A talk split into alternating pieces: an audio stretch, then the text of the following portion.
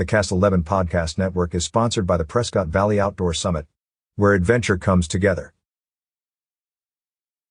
The Prescott Valley Police Department is investigating a false Facebook post and false statement purported to be from the Prescott Valley Police Chief. The post and statement are circulating on social media. The false statement is regarding a recent assault at Wendy's restaurant in Prescott Valley, in which an employee has been charged with second degree murder. Prescott Valley has one official police Facebook page, and the PV police chief has not made any public statement regarding the assault case. Police warn that the false statement can be prosecuted as impersonating a law enforcement officer.